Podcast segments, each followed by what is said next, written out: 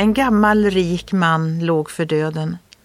Han tänkte över sitt liv och sa till familjen Jag ångrar att jag bekymrade mig för saker som sen aldrig hände. En annan man hade gjort en upptäckt angående bekymmer. Han sa När jag ser tio svårigheter komma rullande mot mig står jag bara stilla och väntar.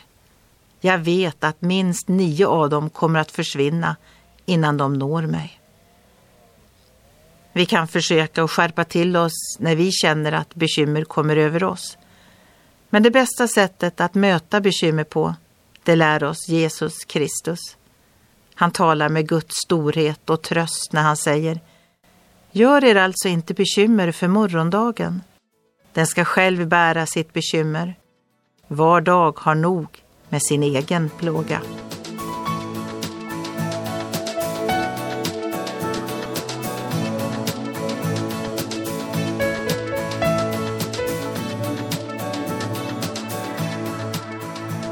Ögonblick med Gud producerat av Marianne Källgren, Noria Sverige.